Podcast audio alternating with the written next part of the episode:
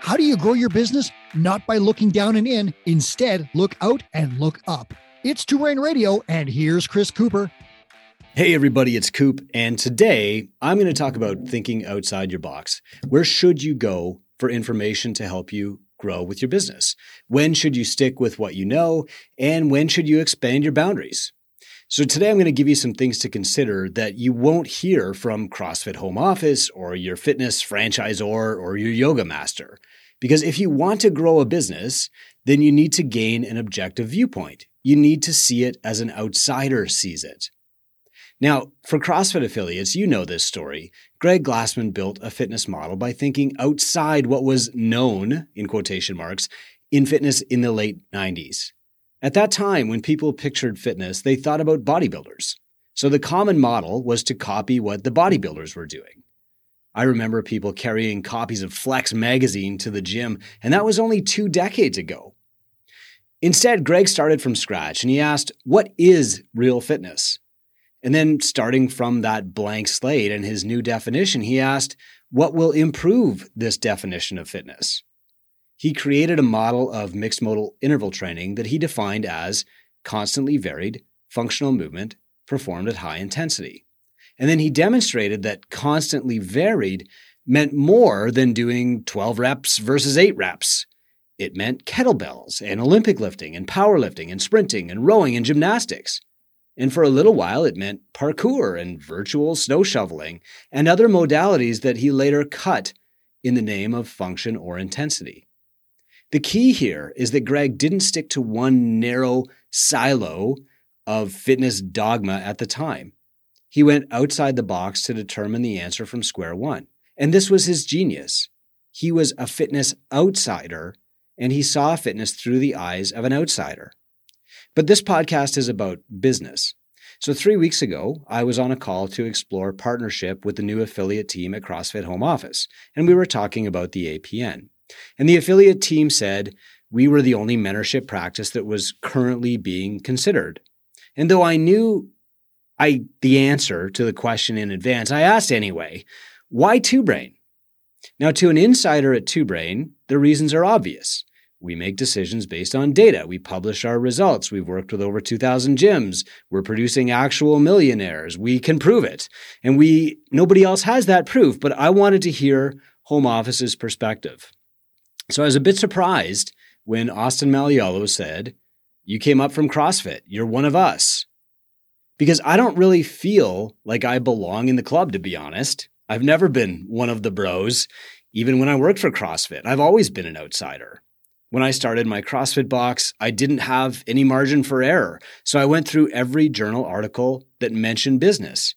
I think I read every message on the CrossFit message boards. And the prevailing wisdom was run big groups, do a free trial, just be a great coach, and they'll refer their friends. And I listened because here were box owners who said they were doing well.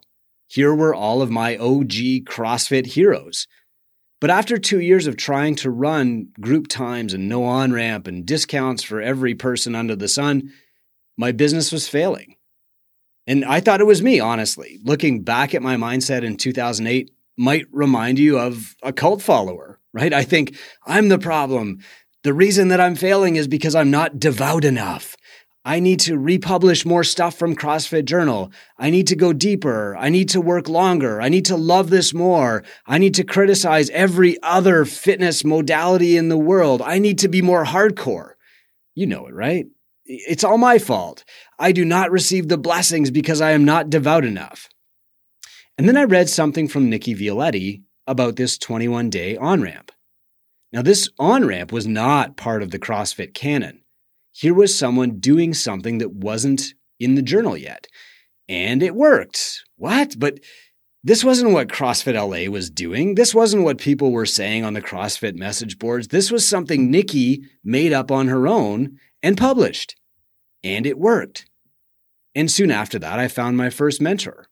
He assigned me reading material that I didn't understand at first books like The E Myth and Good to Great. I asked, How does this apply to fitness? This doesn't make me a better coach. And he said, Your method doesn't matter. The stuff that you teach people isn't the same as your business model. I started applying these crazy important lessons in my gym. I translated them onto a blog and then into books. My gym became successful and I started teaching these principles to others.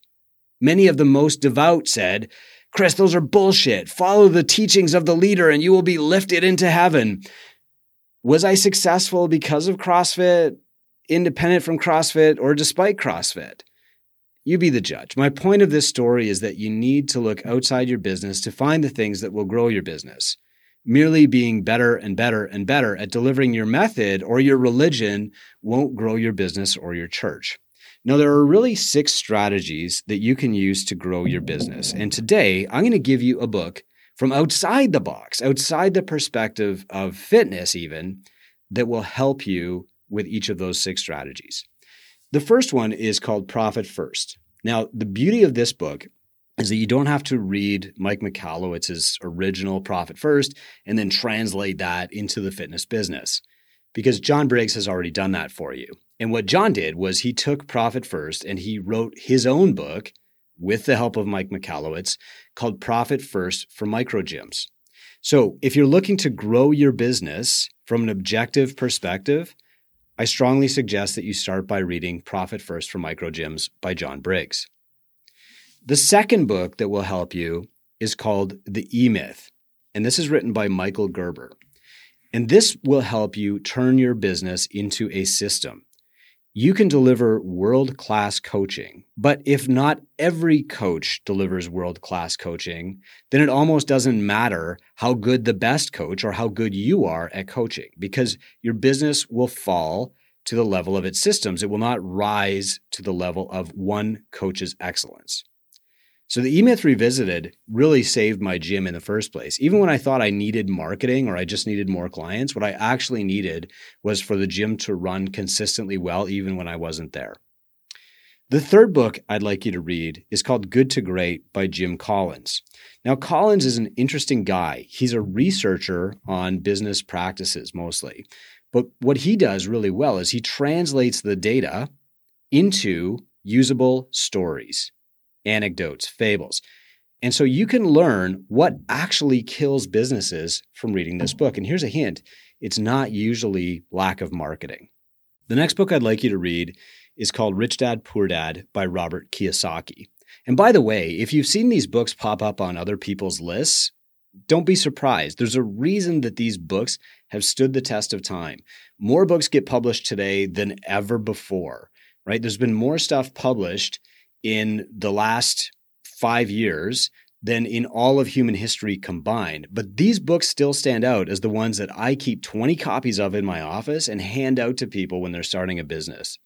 The reason Rich Dad Poor Dad is so impactful is that it gets you thinking outside your box. You start thinking like an investor and you start looking at problems differently.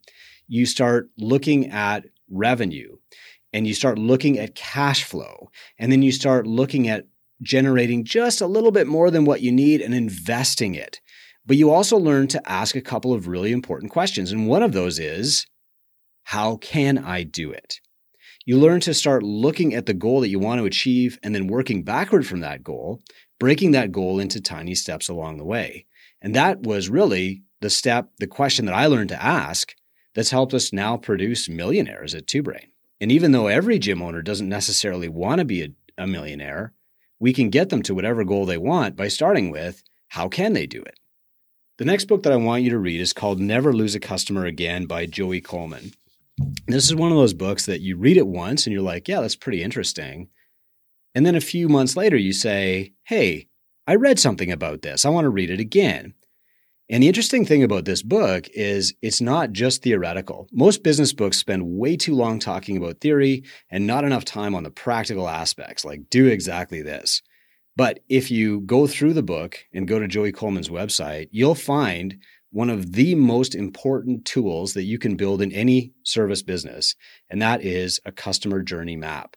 So you want to think about every single thing that happens to a client from the very start to the very end of their time with you over the years. You know, you, you're going to add steps, you're going to take away steps.